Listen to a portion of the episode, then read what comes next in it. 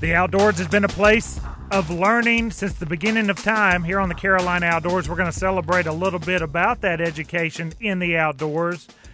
And we're going to find out how we're using the outdoors to learn recreationally, but also academically. Your host here on the Carolina Outdoors, Bill Barty and Wes Lawson. Wes, this is right up your alley because you've got quite a resume in the world of education.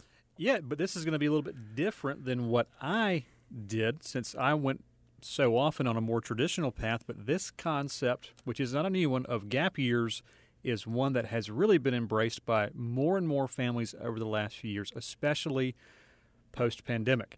So it's going to be a lot of fun to talk about that and doing it in a way that is more nature based, more holistic, and very unique. Yeah, let's talk a little bit about that because many of the uh, schools that maybe our listeners would know, uh, NOLS, the National Outdoor Leadership School, Outward Bound, mm-hmm. both of those 60 plus years in existence, um, kind of brought this type of curriculum on board. I would not ca- have called it mainstream until recently. And of course, uh, the growth of homeschooling over the past 30 years or so, the growth uh, and change in education with technology, even for outdoor learning, mm-hmm.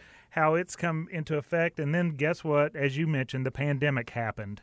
And this thing called a gap year uh, uh, uh became more mainstream, if that's the right word. And we're going to learn a little bit about that by having a 20 year plus year educator, Hub Knott, who is the co founder and executive director of the Living Earth School in Virginia, join in on the Carolina Outdoors so we can find out about how we learn in nature and then about a gap year program that's going on with Hub. So, Hub, welcome to the Carolina Outdoors.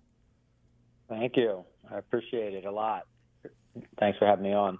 Well, Beautiful day up here in Virginia. Well, let's talk about that because there are a lot of kids in classrooms who, who, yeah. um, you know, are are indoors learning a little bit. Talk to us a little bit about first off the the mainstreaming of experiential education, and um, talk to us about the positives that a beautiful day can bring to someone who is being educated. Right. Perfect. Um, yeah, I think there's the. I mean, I grew up going to school where we sat in the classroom all day long, and for me, being dyslexic, growing up and struggling with that sitting environment, I was more hands-on learning that I think for certain kids it just doesn't work great for, and I think they're losing a lot of opportunities of learning there. So, and a lot of schools are doing a lot more. We're doing some here in Charlottesville where we're working with the kids and taking them outdoors and doing projects with them or challenges and they just get so much more engaged. And when they go back to actually sit in the classroom their whole nervous system is calmer and they just are a lot more focused is what the teachers report back. So um, i think there's something about using their hands and engaging with something that isn't necessarily as linear as we're used to learning and i think that is really healthy for their brains just to kind of stretch and think about possibilities so well, yeah. you know the the the modern school classroom was not necessarily designed with the student learning at the forefront. It was designed to allow one teacher to oversee a large number of pupils and to convey as much information as quickly as possible in a quiet space. Right. And that right. doesn't always work for most of us because, like you, as as a young person growing up who didn't know that everybody else didn't have words that would change places on a page, it could be very frustrating to try to sit there and simply listen or try harder. Um, but what Living Earth School does is going even beyond that. How do you how do you see your place kind of in the the market, but also how do your students find out about, how do they sort of self select and find out about Living Earth right. School and and move forward? Um, that's a good question. Um, I, I mean, so we have like a one to six one um, staff to six kids ratio, and part of that is because one of the like we're we're really big on mentoring, and mentoring means like showing up for the individuals. And I think there's a lot of kids lost in the system of school where the teacher's overwhelmed, overworked, and a lot of kids fall through the cracks. And for us, it's like we actually staff come together and discuss the different kids and be like try to figure out like how are they learning, where are they struggling, and how do we work with that. Um, I think there's a lot of you know, and then the kids keep coming back because they're like, "Wow, you guys are you treat us respectfully, and you're the only people that see that. Hey, I might be into really into butterflies or into something else, and we will ask questions and help them engage with it on a deeper level and ask questions that they never asked. So, um, I, honestly, a lot of people people. I mean, some kids find out about us in schools and different things, but I, I imagine a lot of parents. It's a lot of parents sharing word of mouth. We don't do a lot of marketing because our programs tend to fill pretty quickly. So it's word of mouth of parents, and some kids are like, "Hey, I'm a computer kid. I don't really do nature." And I'm like, "Great. Well, let's go over here first and do some. We're to get them engaged in things. By the end of the week, they're like, "That was the best week of my life. Just being out the side and away from screens and just engaging and swimming." And I kind of treat it as like, you know, let's not bring all the world problems into this because I think the kids get bombarded with so many problems in our culture and world and the environment that I want this to be a sanctuary for them to just kind of be children of the earth, so to speak, and just kind of have fun and just experience it and have challenges of like making a fire or something like that, and then figuring out why it didn't work, and then trying it again and being like stoked when they get it. So well, and and understanding the science behind why that works, or rather than having to to read in a old textbook about butterflies going out there and finding the habitat. Yeah. Why do they come to certain plants?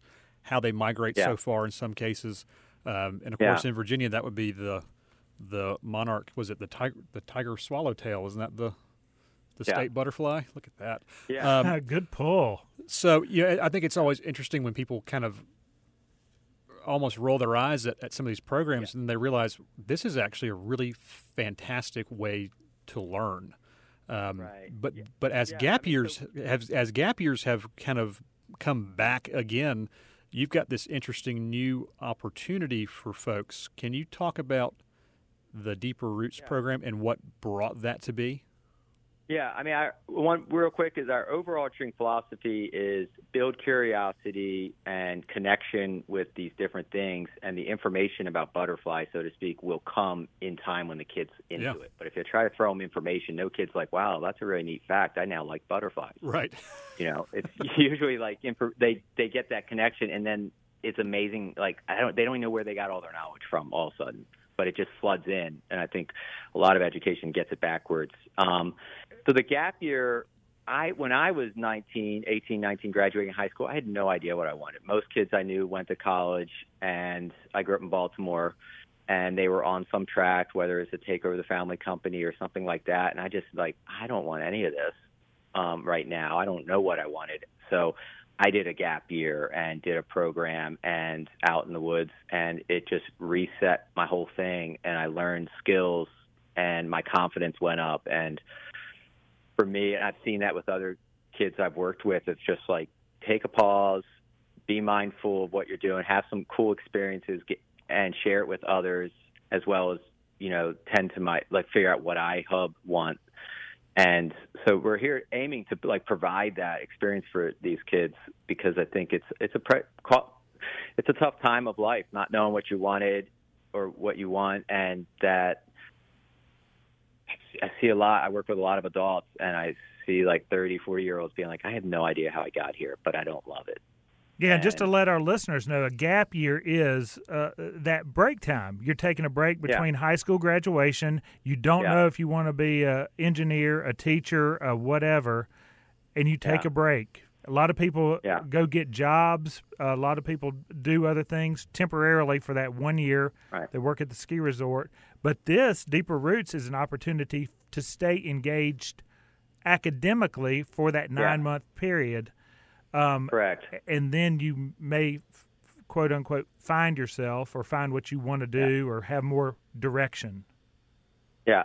Yeah, I, I think um, there's a danger in that time too that people could just drift and not really dig in. And I wouldn't be where I am today without mentors that stepped into my life and stuck by my side, sometimes for 10 or 15 years, just kind of helping ask questions. Never told me what to do. They just would, you know, they knew I knew in my own natural intelligence that I knew what to do next, but I didn't know how to ask the right question maybe. So that's why we're really into the mentoring model of just, you know hold space for these kids or te- um, you know young adults, and you know our, some of our hopes is have them come out with what are their what values do they really believe in because I think a lot of people don't know what they really value, and I think life's really hard to navigate well without regret if you don't know your values and how to act on them, and just having those and just group experiences where they work, learn to work together, and, as well as individual challenges where they learn about themselves. And some kids might be like,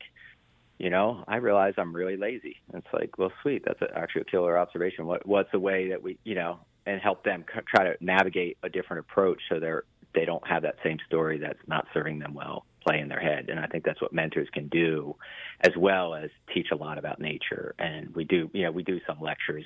We tell a lot of stories because stories are, I think, the next best thing to from experience itself, and help them digest what they're learning. Because I think without digestion, what they're learning, it doesn't always land well. And you're doing as, as, you're, doing, you're doing all of this great learning and teaching and mentoring in the Blue Ridge Mountains in the southern end of the Shenandoah Valley in a very you know ecologically and biologically diverse part of the yeah. country. What are some of the kind of hallmark courses or events of the Deeper Roots Gap Year program that really kind of set this apart?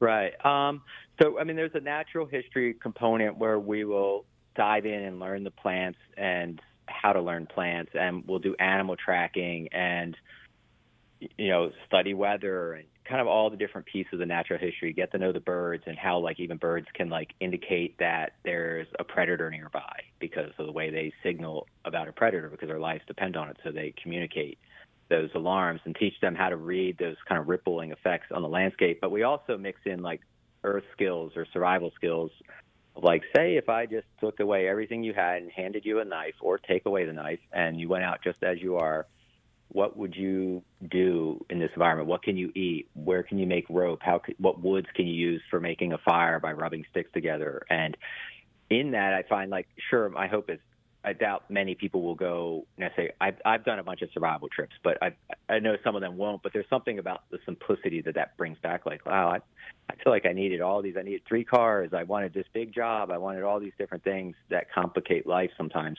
and I think the Earth Skills really helps them like uh, hone in to like what are what do I really need, and and also a lot of creativity. They're like, oh, if I did this, if I use leaves for a survival shelter, I can also use leaves in my stuff and in my clothing to be warm if I really needed to, and just it teaches them really creative thinking and how to interact with the environment, and and nature's a pretty honest teacher.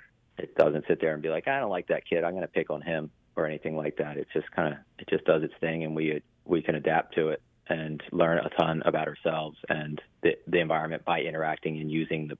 I, I think it's really hard to learn a lot about plants if you're not utilizing it somehow. So I think that's where it sticks, and they really build that relationship and connection.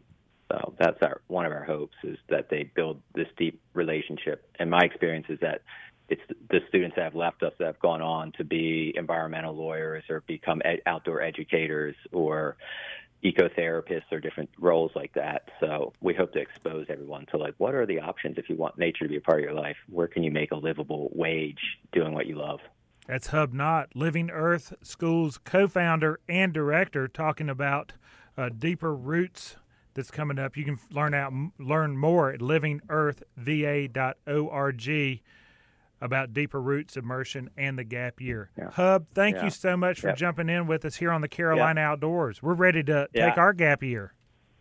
Great. Well, come on up. pretty nice up here right now. So.